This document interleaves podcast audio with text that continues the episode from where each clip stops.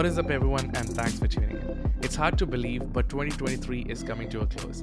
I wanted to go back through the entire year of episodes that we've done and highlight several of my favorite conversations from the last 12 months. And I also wanted to take this moment to say thank you for tuning into the show in our very first year. It's been a lot of fun, and we are constantly learning and evolving on this journey. It's been such a great ride over the last 12 months from engaging with our listeners and all the wonderful conversations that I've had with the guests on the show. So, thank you once again. So, let's jump into today's best of 2023 episode featuring our previous host for the podcast, Tim Veil, and our co founder and CTO at Cockroach Labs. In this conversation between Tim and Peter, you can expect to hear how CockroachDB is architected, how the architecture has evolved, and what Peter thinks is the future of serverless databases as we go forward. So tune in and hope you have a great time listening to this episode.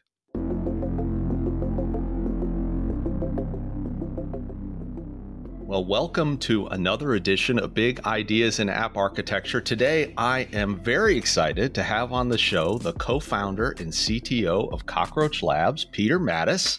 Peter, welcome to the show. Before we get kind of into the thick of architecture and big ideas and all this other stuff, I always find it super interesting to start with kind of your history. You know, how in the world did you come to found and start, you know, this very interesting company? So maybe if you can just, you know, start by telling us a little bit about you, a little bit about your background, and then we'll kind of slowly get into to the history of Cockroach Labs and all things cockroaches. All right, sounds good, Tim. Well, thanks for having me. Glad to be here. Uh, my history goes way, way back. Uh, I've been in industry going on 25 years now, something like that. So, you know, I got my undergraduate degree at Berkeley. And while at Berkeley, I actually met my co founder, um, our co founder, Spencer Kimball. He was uh, my roommate. He was actually my brother's roommate first, and then he was my roommate. And we quickly, you know, understood that we had like we were like minded. We loved software and whatnot. Um, back my undergraduate degrees, degree, I actually uh, got started in graphics. Graphics was my entry drug into computers. You know, kind of gaming, but more on the graphics side. And Spencer and I uh, started this little program that got a bunch of traction afterward called the GIMP. Um, so I did graphics all through my undergrad days, and then I graduated, and I was kind of tired of graphics, and I moved away from it. And uh, I joined a startup my, one of my professors had um, founded uh, called Inktomi. They were an early search engine. They eventually got bought by Yahoo. And earliest days at Inktomi, I was involved in doing network programming, distributed systems programming, not really stuff I'd really done much of in college, but I really liked it. It was a different challenge. Um, from there, bounced around to a couple other startups and then eventually landed at Google. And uh, I was at Google for just shy of a decade and worked on a lot of cool distributed systems problems at Google. I was an early architect of the, the Gmail search and indexing backend. Um, then worked on distributed file systems, worked on their uh, Google 3 build system, which now is known externally as Bazel. Internally inside Google, it's still known as Blaze. Um, got deep exposure to you know, a lot of the, the big distributed systems problems Google was tackling and how they were tackling it. Then eventually decided my time at Google was up and I moved on. And, and Spencer and I actually did a startup uh, before Cockroach Labs uh, called Viewfinder. It was a mobile photo sharing site. Uh, very, you know, think Instagram, think Snapchat, yeah. but we didn't have the secret sauce. We were getting started right at the same time. We could have had success. We didn't have success. We're not consumer guys. We're back end engineers. Um, we actually it was at viewfinder that we actually had the original idea for cockroach db and i mean what what essentially happened is we got outside of google and we looked around at the ecosystem that was out there and we're like ah, you know what can we use to for backend storage for these photos and messages in our mobile photo sharing site? And we weren't terribly fond of what we saw. You know, Cassandra's out there, HBase was out there, Riak was out there, and we're like, yeah, you know, um, well, let's sketch out what the design for for how we do we would do this. And we did, and then we decided, no, no, no, that this is well, this is a complete tangent from what we're doing um, at the startup. So we we put it on the shelf, and then that startup foundered. We got acqui-hired by Square, and inside Square, we saw the exact same problems: the need for a distributed, horizontally scalable database. And kicked around some ideas at Square and eventually uh, left Square to form Cockroach Labs. Um, and I was just in there from the beginning with Spencer, and then we had our other co-founder Ben coming along. Um, but that's yeah, uh, when did y'all meet? When did y'all meet Ben in, in that uh, journey? Was that at Google or was that before? That was at Google. Okay. So I started at Google in uh, it was April 2002. I think it was April 1st of 2002. I remember that because April Fool's Day. And as soon as I got there, I was like, "Wow, this is this place is awesome." And I convinced Spencer, "You you have to join." And so helped get Spencer, you know, interviewing, helped get him his job. So he has what, was, what, was, what did he want to do? He didn't want to. He he was kind of on the lam right then, you know, just kind of you know floating along, you know, not quite sure. He'd had his own startup at the time that had you know gone under, and he wasn't quite sure what he wanted to do. I was like, no, no, this is this is it. You this is the way. To, you got to come to Google, and, and, this is happening all over the place. Everybody was referring their friends to Google. Once you get in there, you're referring your friends. Um, so the, how did we meet Ben? Spencer and Ben started on the same day at Google. Oh, and that's funny. They became partners. Yeah, they became partners um, working on the same project. Now I should know this. So, so you were in it 2002, but Google started when? I mean, this was still very early at Google, right? Yeah, I think they started in 1998, if I okay, remember so correctly. Just a couple years. They were a couple years in, four years in, um, but they were pretty sizable at that point. I think 300 something, wow, 400 employees. Wow, and they were going like gangbusters already. Oh, um, I can imagine. So I want to go back just a little bit further because I, you know, I think I've shared this story with you before. Um, you know, I obviously had read about you and joining the company and, and your history, but when somebody told me that you had founded this this graphics program, that like blew my mind uh, because I remember, you know, as I was starting in my career, you know, you you get a new PC or whatever, and like you know, there are five applications that you install on that PC. GIMP was one of them. It was like the thing that you installed uh, if you wanted to do image editing. I mean, I, am just curious, how what was it about graphics? I mean, you know, when you're when you're a freshman in college and you're like, hey, this is what I want to do with my life. What was it about about that aspect or images or graphics that had you, um, you know, so intrigued? What was it yeah. you were thinking or hoping you were going to do with that, or did you know? I did not know. I mean, okay. the, the, honest truth is sometimes you start these things and you don't know. Yeah. I mean, it'd be nice to say it's like, ah, you sketched out the vision, you know, early days of, of what you want this to become. And no, the reality was uh, Spencer and I, I can't remember what class it was. I think it was an operating systems class. We were taking this operating systems class. We're a little bit bored in it. And we're just like, hey, let's do something on the side for fun. And Linux was up and coming during that mm-hmm. time. And so much work had been put into the compiler, the operating system, those basic tools. But the application layer was a little bit Spartan. And, you know, I been doing some in high school. I'd worked on the journalism program. I'd had some exposure to Photoshop and Illustrator and some of those other tools. I'm like, hey, you know, like let, us just do something like Photoshop. And I think I, I, described it in those terms. I'm like, eh, well, we have to start here. And we just kind of started small, mm-hmm. and it kind of snowballed. Like you get something working, and then you keep on adding things on. you're like, oh, but I can do this. I can do that. I can add this widget. I can do this kind of graphics effect. I can add this tool. And before you know it, you sit down, and you look, and like, oh, this thing is actually kind of useful.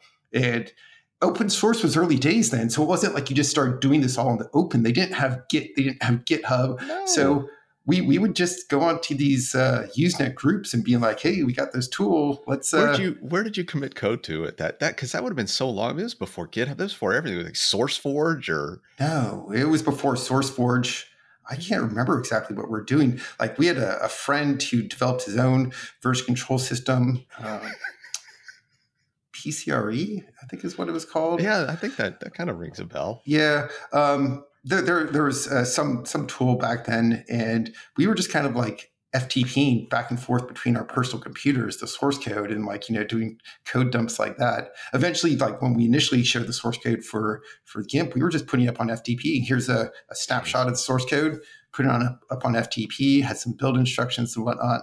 I, all I all I remember is building these laptops or, or you know desktops, installing it, and I would use I would use it to em, uh, edit images for like websites websites I was building at the time. You know, had to yeah. create some graphics, some banners. Like, where did I do that? I did it again. I love these That's stories. So yeah, I know it's great. it's amazing to me. I mean, that was one of, like I said, that was one of the first things that stood out to me when when learning about you guys. I, yeah, I thought that was so fascinating. But we, we moved on. You know, I, I never touched it. yeah, you guys aren't involved anymore, right? Not anymore. But I mean, it happened pretty quickly. Left college and just got busy with that day job. Hardly had time for it, and it was just kind of serendipitous timing that there was enough people in the community who were willing to step up and kind of take over ownership of it. I think something different would happen nowadays. Nowadays, you know, if like two guys in college you know made the, such a great program, you could probably get VC funding right away. Yeah, probably yeah. VCs knocking down your door and probably gone so. down a different path. Um, so one of the other things I want to talk about, you know, just related to your history, because this comes up a lot, you know, as as a cockroach uh, employee myself, when we're out talking to people in the field, people always say, "Oh, yeah, you guys are you guys are open source Spanner," or you know, you're built on top of Spanner, or you know, the other thing we hear a lot. I mean, there's always some Spanner angle, right? Or it's your founders built Spanner which I, you know, you and I know isn't true, but there is a there is some inspiration there, and so I, you know, I thought maybe it would be good just you know for the audience to kind of clarify, you know, not only what tool. I mean, you mentioned it already, but you know, kind of what what you were working on at Google, and then you know, how did Spanner, if at all, influence kind of some of the early thinking around Cockroach DB? Yeah. Yeah, yeah, definitely some confusion over this. I, I never touched a line of code in Spanner. Um, so I worked on this uh, system at Google called Colossus. Uh, and inside Google has this distributed file system. They had a version one of this called uh, GFS, the Google File System. Uh, there's a famous paper about that.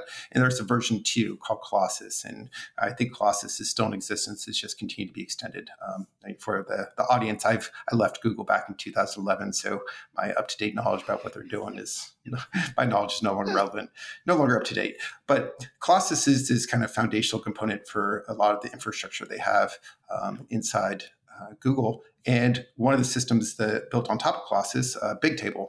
Um, so Bigtable is this. Uh, it's essentially HBase is the open source version of Bigtable.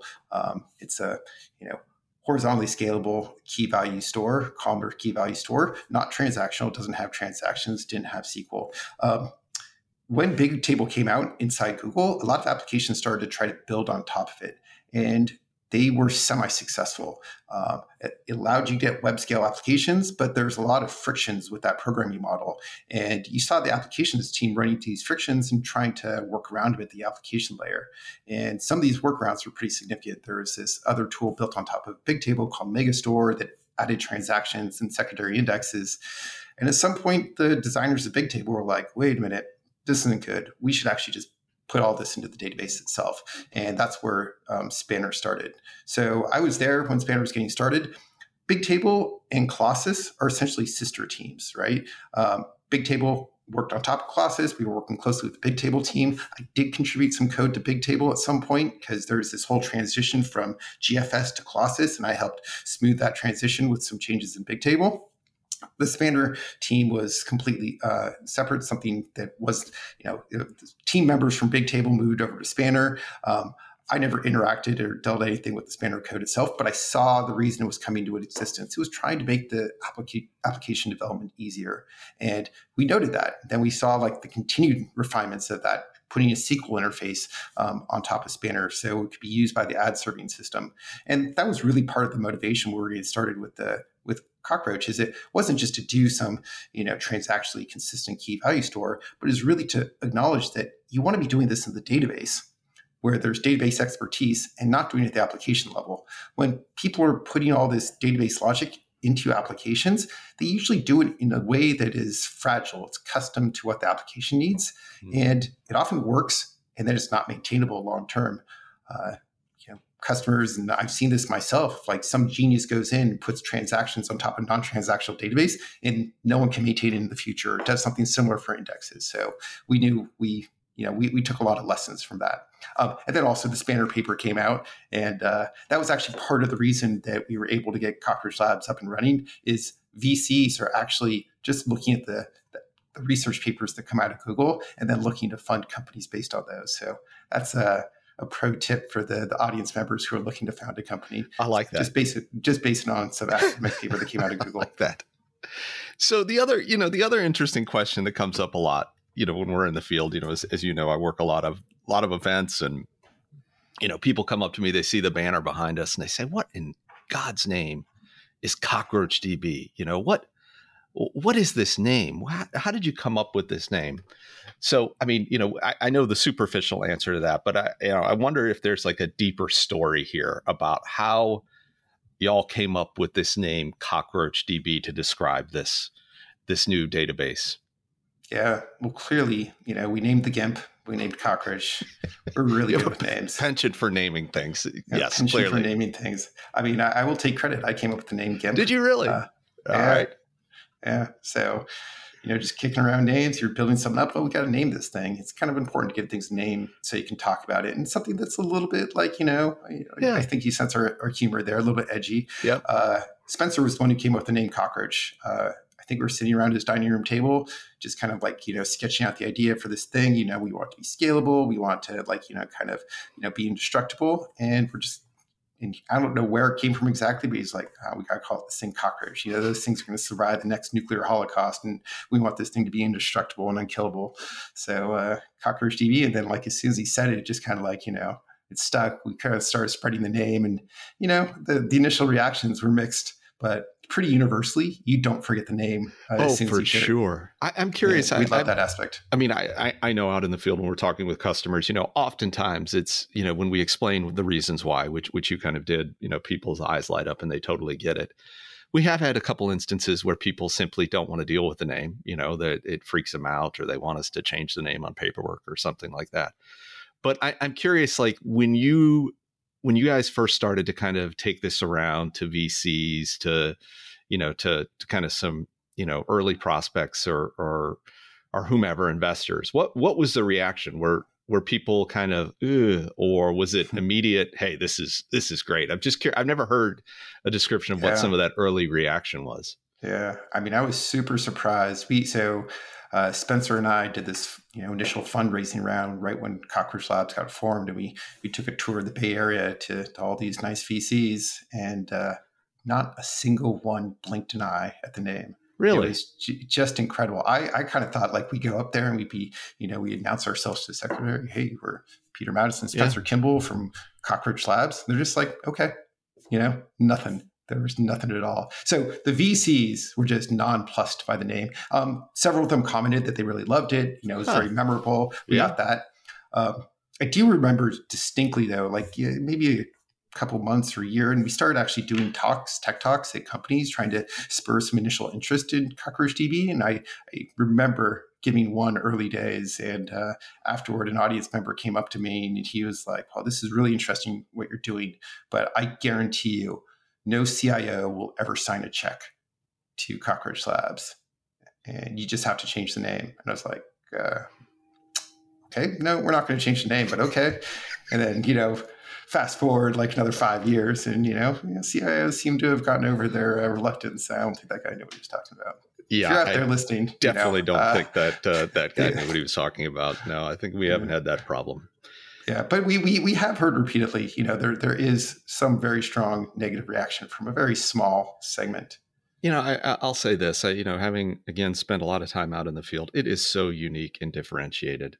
And you know, although people aren't necessarily at first pass always going to understand what we do, um, you know, once you give the quick explanation, it absolutely and totally resonates. I mean, people get it. You know, it's like their eyes light up. They're like, yes, yes, yeah. I like this. And then we, we actually are, are, softening the term over time. I mean, I don't know what your perception is of cockroaches anymore when you hear the term, but I have a generally positive connotation towards that term nowadays. I, I, I and I think that's true of many people at Cockroach Labs and our some of our customers too. So, you know, well, there's no shortage. cockroaches, if you have a fear of cockroaches, you should come work here because we will actually um, kind of well, and, and of course because we use it everywhere for everything like you know no company event or or title uh you know goes by without somehow making the tie-in. Yeah, but that's okay. We love them, and it and it's it's been great. So just going back to to kind of the database itself, um, you know, it, has been now out in the wild for was it eight years? I think we just had our eight year anniversary. You know, we're adding new features, new capabilities all the time. But if memory serves me correctly, you know, the database that you had in the in the first couple years looks a lot different than it does today. Can you kind of talk a little bit about, you know, what some of those big changes were, what some of the, you know, the early differences, the differences from the early days to today are? I know, for example, SQL wasn't always a thing. There was some debate about about that, about the nature of SQL that you can use. Can you talk a little bit about, know, what were some of the the early designs or thoughts about Cockroach DB when you first got started? Yeah, yeah. Well, I mean, you're absolutely correct. I, I think we're known as a distributed SQL database today, and we put a lot of effort behind that. We did not start out that way. With that initial roadshow with investors, we were talking about being a distributed, horizontally scalable transactional KV database. And we thought we are going to provide a KV interface um, to users. And we were, you know, I think it was six months, nine months into the lifetime of the company, trying to figure out exactly what this KV interface. We had like, you know, initial prototypes for what it looked like, figure out what that KV interface would look like. And, you know, as we're looking at this more and more, we're just like, wow, you know, we want to make this thing rich and powerful you know, doing something new there has a lot of overhead to get people to adopt it and we decided to go with SQL. And we initially we we made kind of a two step decision there. We decided to go with SQL, and then we're trying to figure out like what dialect of SQL do we want to do. And we decided to go for Postgres. Just things thinking, you know, the, the thought process being they're a little bit more adherent to the SQL standard than MySQL. And that was momentous. Um, you know, as soon as we made that decision, we took on a huge chunk of additional work. Um, but but we're taking a huge burden off application developers. Oh, absolutely. And that, that was just right in line. You know, our, our investors were super excited about this. Early customers were, though they were also like, how are you going to do all this stuff? They, they didn't see the path where we were to where we are today, uh, which is a very significant path. You know, you have to build up, you know, this kind of SQL execution engine. We had to add a SQL optimizer. Um, it implied a lot of things. And, you know, there's significant challenges we had to overcome um, that, that was like pretty the, the biggest, most momentous decision that we, you know, we changed path on. Um, there's just a ton of other stuff that it has evolved over time. You know, our backup restore system, the addition of change data capture. I mean, change data capture, we were getting started. That wasn't on our radar, um, but it's clearly, clearly super important. Um, and then of late, you know, one of the big things that's really evolved over the past couple years is just the importance of migrations, making it easy to get existing applications uh, onto CockroachDB. And this comes in in a whole bunch of different flavors. I mean, we've done work on Postgres compatibility for a long time. That's a huge impact on migrations, support for drivers and ORMs and other uh, development tooling that, that programmers like to use. Um, but it's deeper than that. It's like, you know, does the application have to change at all? And for some things, there's certain fundamental things that make, you know, you kind of need to change it when you're moving from a, a legacy single node database to a distributed one. I'll give you one example of this. If you are using sequences, the sequence type, that's like the single hotspot. And any distributed database is going to struggle with that. You're going to have a limitation on how far it can scale it. If you can replace it with something like a UUID, you're going to be able to get much higher throughput out of your distributed database. But that's one example of something that feels a little bit fundamental. And yet, even that one, we're still working to make it better. Now we have hash sharded indexes so that we can, you know, try to, you know, spread across that uh, right hotspot. Um, but everything I think we're doing that we've done to date we had this original mission when we formed Cockroach Labs. And I really love that mission statement. It's like very broad, very ambitious. It's just make data easy. We want to make data easy for our users. And I, like we moved away from that mission. I, I still love it as just super simple um, and also a guiding principle.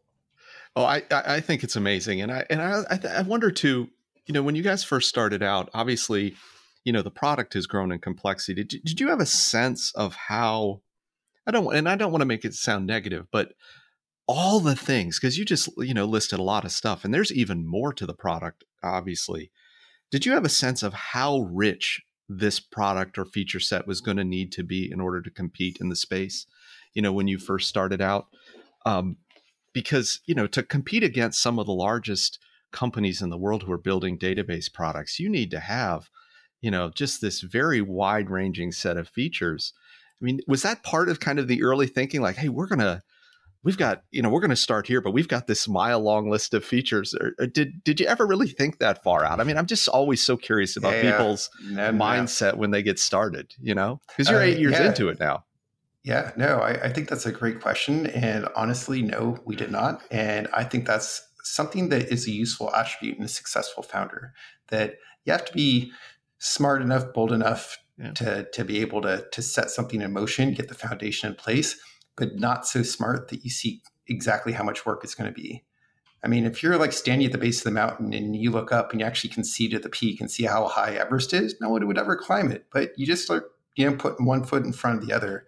Uh, there's this phrase I like. Um, mountains beyond mountains. I, I, feel that that's the startup journey. You know, you can kind of see the mountain in front of you and it's intimidating, but you can see a path to the top of it. And you get to the top of that mountain, you realize there's another mountain beyond it. And you just go like, okay, I actually, I can see what I need to do. I'm going to start walking down that and, you know, accomplish that. And there's another mountain beyond that. Right. So, you know, we, we've got to this point now, you know, we built, you know, this, this, we, we've summited many of these mountains, you know, we're, we're you have this distributed, horizontally scalable SQL database. It actually works for mission critical workloads out there in the world. And yet there's additional stuff, the migration stuff I was just touching on. That is a mountain we're going to be climbing for years. There's just so much work to do there to make it seamless and easy. And, you know, not just have like, you know, uh, enable a migration, but doing it with zero downtime, for example, live migrations. And like that, that's the thing that keeps me going still is like, I, I can, I, I just keep on seeing the, the the next mountain and being like, I see a, a way to accomplish that.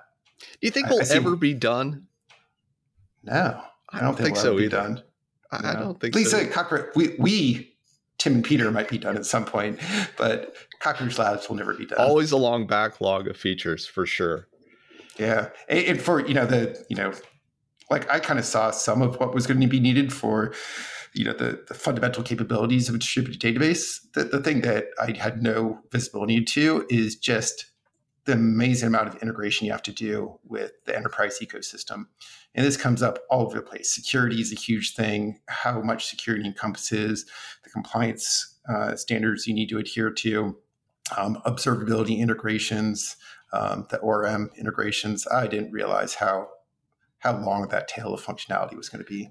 No, I, I, I agree with you, and uh, of course, as you know, I mean, we're, we're on the front lines of it, and and hear about you know a new thing every day that that people want to do or use with Cockroach. But I think you know we're solving a fundamentally important problem that is has been, I think, traditionally very difficult for other companies to solve. And I read an interesting article, and I'm curious about your perspective on this you know this idea that that moore's law is dead you know that, that cpu power is kind of flatlining if you will you know it's not doubling every year and, and the argument that was being made there is that you know whereas traditional databases you know you could easily kind of swap out your you know your your main database node or server with a, a, CPU that was much much faster to kind of continue to eke out performance. You know, you simply can't do that anymore. And to really um, you know to really keep up ultimately with modern workloads and modern expectations you need to be able to scale horizontally your database. You know you can't just any longer rely on moore's law to get you additional performance from the same old box.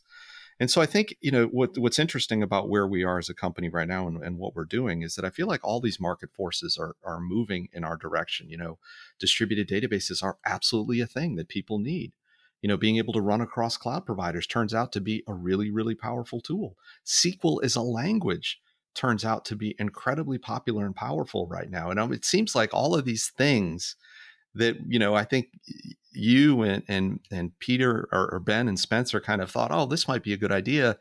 You know, eight years ago, turn out to be like, I think, right at the heart of where people need to go right now. I, am just curious on your thought of like the timing of it all. Yeah, uh, better to be lucky than good. I guess is maybe something I think about. I mean, I I think some some of this was we had foresight into. Um, certainly, our experiences at Google give us you know yeah. some foresight that you know horizontal scalability was extraordinarily important and that there are limits to the vertical scaling you can see of a, a, a single machine um, this is you know Moore's law on the CPU. This is the amount of RAM you can pump into them, amount of uh, disk you can put onto them, and then there's also just kind of fundamental reliability aspects uh, if you put that much hardware into a single machine. So we saw the the horizontal scalability was going to be extremely important. Um, yeah, the SQL stuff is maybe a little bit surprising to me. Um, I didn't know how much life SQL would have. Um, but you know, when we started looking at that, you know, and I was on the forefront of looking at like SQL versus alternatives, it was very clear. It's like you know, Cassandra was big. You know, HBase had some traction, but SQL dwarfed it all by like two orders of magnitude. And and so there was like definitely foresight. It's like this thing is there. It's not going away. It's being enhanced, and people are extending it. And it's like it's only continued to be that way. Like I think, you know, at the time that we were starting Cockroach Labs, NoSQL was still like a hot thing, but we were actually on the tail end of that. I think, I mean, yeah. NoSQL isn't going to go away, but SQL was uh, resurgent. yeah, I'm point. very curious about that because it's interesting. You know, when you guys were kind of meeting with those early investors, I think you're right. I mean, NoSQL was very much the thing. Was there any concern at the time that you know, this was going to be too crowded of a market.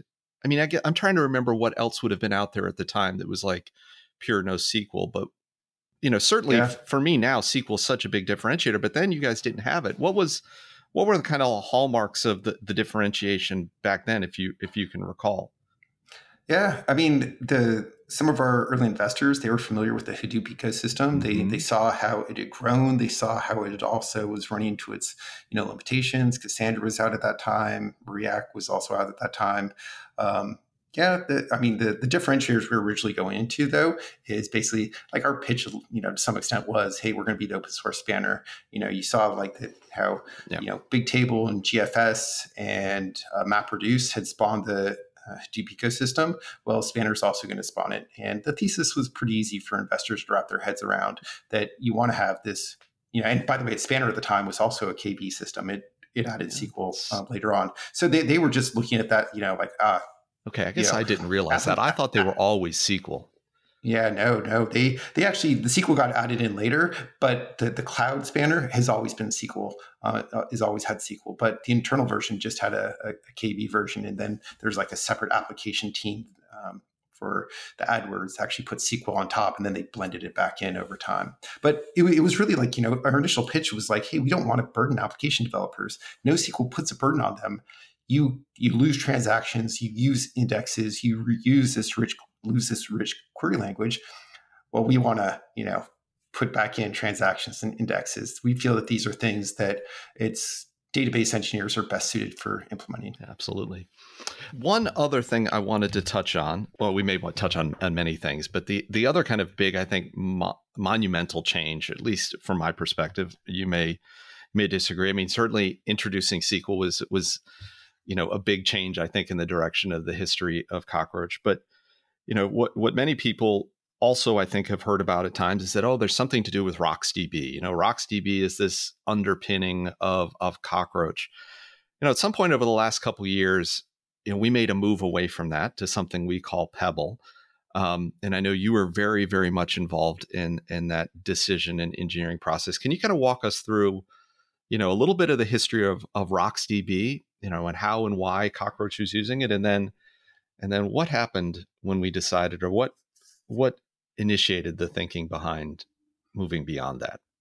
Yeah, yeah. So RocksDB is this you know, low level key value storage engine. What I mean by low level, it's, it's really for a single machine. This is how CockroachDB initially was storing data on disk, is using RocksDB. RocksDB doesn't have transactions, but it has atomicity and, and consistency and durability guarantees. Um, and so we were building Cockroach CockroachDB on top of this. Um, and you know, to be clear, it's not that you know Cockroach CockroachDB is just oh, it's a RocksDB with a little like a small bit of glue. It was actually the, the glue is very significant, but RocksDB was an incredibly important component of that. And RocksDB is fast. It's comes from Facebook.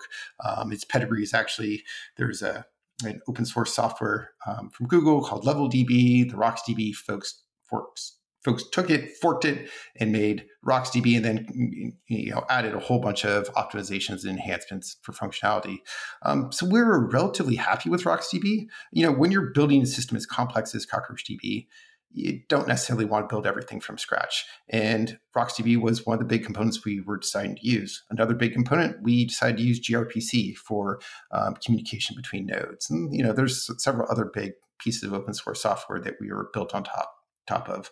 Um, there was a little bit of an impedance mismatch with RocksDB though, because CockroachDB is written in Go. Uh, we like that choice. You know, some grumbles on the edges with garbage collection, but we're generally very happy about that choice. RocksDB is written in C++. In order to bridge the two, you have to use this functionality from Go called CGO.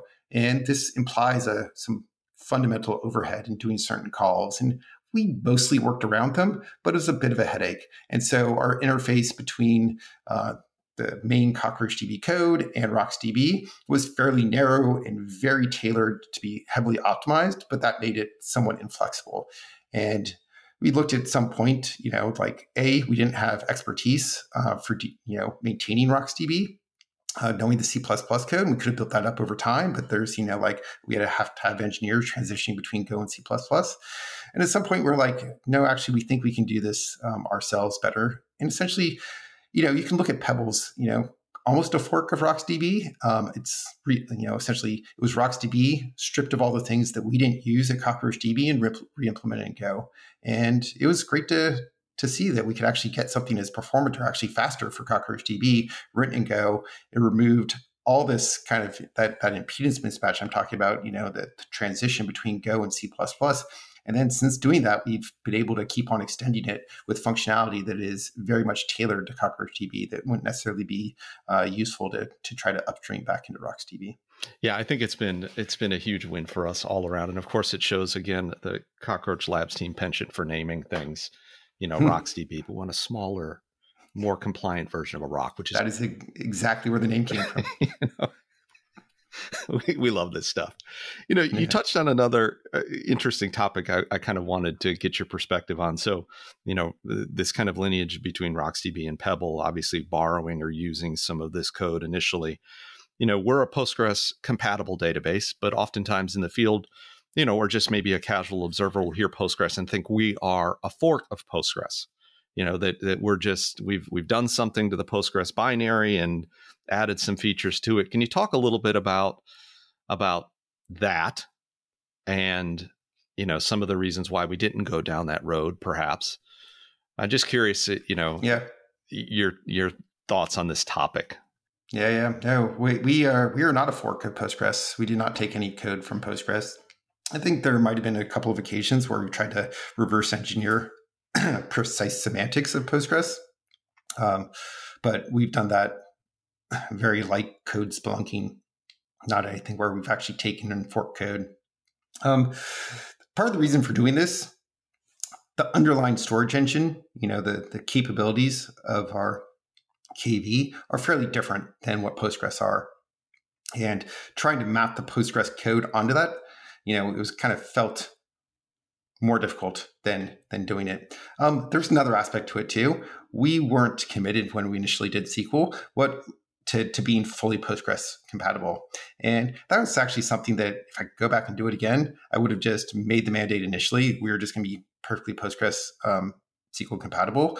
We we said like for the, the SQL we implement, we want to be compatible with Postgres, but not necessarily doing the full kit and caboodle. And that was one of the, the lessons. You know, it's like I really loved having made that decision to adopt SQL. I really loved adopting PostgreSQL um, as our as our dialect. Just should have made that you know decision right up front. Just be fully compatible. It would have removed a lot of headaches we had later on um, with regards to compatibility. That you know we're nearly at the tail end of this now. Um, I look at this every now and then. We kept on chipping away at our compatibility. We're, we're nearly done with it. Um, and we've, we've been to a sufficient level for years, but I think we could have gotten there a lot faster if we just upfront said, no, this is the, the goal we're shooting towards. Are there, you know, you, you, you kind of touched on another interesting topic, which you and I've talked a little bit about before. I mean, you know, these kind of idea of lessons learned. So that's that's a great lesson learned. I think when you look back at the eight years of history with with Cockroach, are there other things that jump out to you like, geez, I wish I I wish I had known then what I know now. You know, it doesn't necessarily have to be technical. Maybe it's just about, you know, leading an organization or or all sorts of other stuff. I mean, you've had such a an interesting yeah. role in the evolution of of the company and the product. I mean, what any other thoughts come to mind about, you know, lessons learned? Yeah, yeah. You know, one of the ones that uh, strikes me, I always think about this nowadays because uh, we're still dealing with a little bit. We, have added a lot of multi-tenancy features to Cockroach uh, of late, um, and one of the things that it, you know, like this has enabled us is a, a, very clean separation between user data and system data. And I wish we would have made that separation much more clear up front. Uh, part of the I mean, the multi-tenancy is great because it's enabling serverless functionality. We've had to retrofit this onto the system in order to, to to, to get multi-tenancy deeply embedded. And it would have been much easier to do it from the get-go. And this separation between user data and system data, which isn't quite tied to multi-tenancy, that is kind of a separate thing, but it's just the realization. User data from the perspective of an operator, as we're operating Cockroach CockroachDB in the cloud, is kind of quote unquote toxic. You don't want anybody inside Cockroach Labs to see this. And we've done had to you know go through and ensure that we're redacting any mention of user data from operator views, and, but to leave the system still operable, observable, debuggable while redacting all that user data um, is taken quite a bit of effort. And it's just one of those things. If you'd known upfront about this, and you know, known this is a you know a core principle that you need to be you know adhering to, it would have just been a lot easier. I think the, the you know the other thing that you know we we had some early you know feedback on, and I kind of think that our call here was right. Was just about should we be adopting the cloud or being and perhaps even cloud only. Um, I think if we were starting today, it we we would have to fight a lot harder to make it so that CockroachDB was available self-hosted. I'm happy that CockroachDB is self-hosted, but you know that the world has moved on. It's kind of clear that you can build cloud-only uh, software as a service companies. You know, Snowflake is a primary example of this, completely eschewing the you know the self-hosted route just to focus on the cloud. We we didn't get that and I, I, think it was the right decision. But I look back on it, it's like a couple years difference, and we probably would have made a, a different decision. Well, but we are doing some interesting things in the cloud, I think, and, and you mentioned it, but I, I, curious or would love to kind of get your perspective on not only kind of where the inspiration came from, but you know to some extent where we think we're going, and that is that is this concept of serverless. Um, I know serverless can mean lots of different things to, to lots of different people. Kind of, it's a term that comes with its own set of expectations. But we do have a database that, that we're calling kind of our serverless product. Can you kind of share with our our listeners what this is and maybe how it's different from you know conventional definitions of serverless or not? Yeah, I'm not even sure what the conventional definition of serverless is anymore. It, it, means so many things to different people. I mean, when we think about serverless, I really think about like not having to worry about the database servers. There's clearly database servers on the back end. You don't have to worry about them. And this is serverless in the way that S3 is serverless. You're storing data in S3. What servers do you see there as a user? You don't see it. They're just providing guarantees around what the API is going to be, the durability, the response times and you're not wor- having to worry about the servers whatsoever. And we think this is core for database users as well. I mean, I think there's some, you know, database users, you know, that that haven't kind of caught on to this. They're thinking like, no, I need to worry about like I have servers, I have them at this location, you know.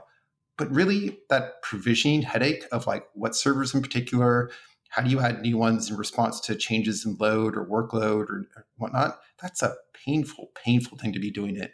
And I, I have a dream I have a dream that at some point in the future, application developers never have to worry in, about you know their, their database servers. They're just worrying about I have this database API in the cloud. It's SQL. You know, it, I can set guardrails on how much I'm going to spend on this, and it will scale with me. It'll scale with me to the geographic locations I need. It'll scale horizontally, horizontally within those geographic locations. You just completely get rid of that concern about servers. The other aspect of serverless for us, though, is we want to scale down to incredibly small sizes. So the, the implementation here is kind of interesting to understand. You're essentially, you're, there's still servers underneath. There's always going to be servers, but you just get a virtual slice and you don't have to worry that, you know, like, oh, I need like these physical servers in this physical location. No, and because it's virtual slice, it can scale down so that, you know, if you're not using it at all, you pay close to zero. You know, depends on how much data you're storing. We might charge you some, but it's close to zero. And it elastically scales up very responsively uh, under demand, um, which is also an incredibly important aspect. This isn't serverless per se, uh, but this is what serverless enables is, you know, you should get charged for what you're using. And that means, you know, adjusting to load during the day. So many applications have peaks of load, you know, during lunchtime or dinner time or you know when a news story comes out and elastically scaling up to meet that node and then scaling down when it's not being used anymore uh, can make your system a lot more cost effective yeah, I think it's some really powerful concepts. And I think, you know, and correct me if I'm wrong, but kind of the underpinning of this, or at least part of it, is this this ability of Cockroach now to really separate kind of compute from storage. And by mm. compute, I mean SQL. So, you know, you kind of have this this idea in the serverless, you know, deployment model of, of kind of SQL nodes which are distinct and separate from the the underlying storage nodes. And that's kind of one of the the things that you know you don't really have with our more traditional offerings that you do have with serverless is these things become different can be scaled independently and ultimately those sql nodes can kind of go down to near zero but your storage remains. And then you know the ability to spin back up sqls is kind of a, a neat and interesting thing yeah, well, you absolutely nailed it there. I have nothing to add. Great, perfect. So I know we're kind of running up on time, and I don't want to hold you more than the time allotted. Um, as you well know, this well, it's spring, right? The the flowers are blooming, uh, but it's also kind of the beginning of, of the Cockroach Labs fiscal year, which always it's always a time, at least for me, to kind of reflect or, or, think about kind of some of the things that are that are coming in the in the near future or the year ahead. You're just curious, like what are some things that you're excited about? You know, as we kind of start a new year, new fiscal year. Um, what has what has you excited? I mean, you're going into your eighth, ninth year at Cockroach Labs. Now, what's going to make this year kind of the best year in the history of the company? I like it. Every year is the best year in the so history true. of the company. So true. Well, we're we're still here and we're kicking. Yeah, uh, you know, I'm excited. You know, the, the multi-tenancy stuff that we built with serverless. Um, I think we're going to start seeing you know that penetrate you know into to other areas. Um, we're seeing companies experiment with this on their own with Cockroach DB, uh, you know, on self-hosted, and they're doing it themselves. And we're like, we're like, wait a minute, you know, like you guys can actually start using this functionality we built right in there. Um, you know, we built in a lot of isolation facilities there directly into Cockroach DB. Those are all coming to fruition and being, you know, spread throughout so that applications running on the same database, they don't interfere with each other. Background operations don't interfere with foreground operations and uh, much steadier you know latency guarantees so that you know like when something goes awry things go awry this isn't necessarily database itself sometimes it's the application i mean we've heard multiple times of application getting rolled out oops forgot to add an index this is doing a full table scan. And you know be able to quickly observe that. Our observability tools have gotten better. There's still ways to go and we have things coming up that are that impactful there. Um, kind of a little bit longer term there too. I mean what we can be doing on workload uh, recommendations telling you when you have a missing index, um, you have unused indexes. That stuff is there now. It's going to get more powerful over time. Going to make increasingly intelligent suggestions there, and, and I I love that stuff. Um, and then also we're starting to see like back on the cloud side, the serverless uh, and our dedicated offering there, just increasing traction with customers.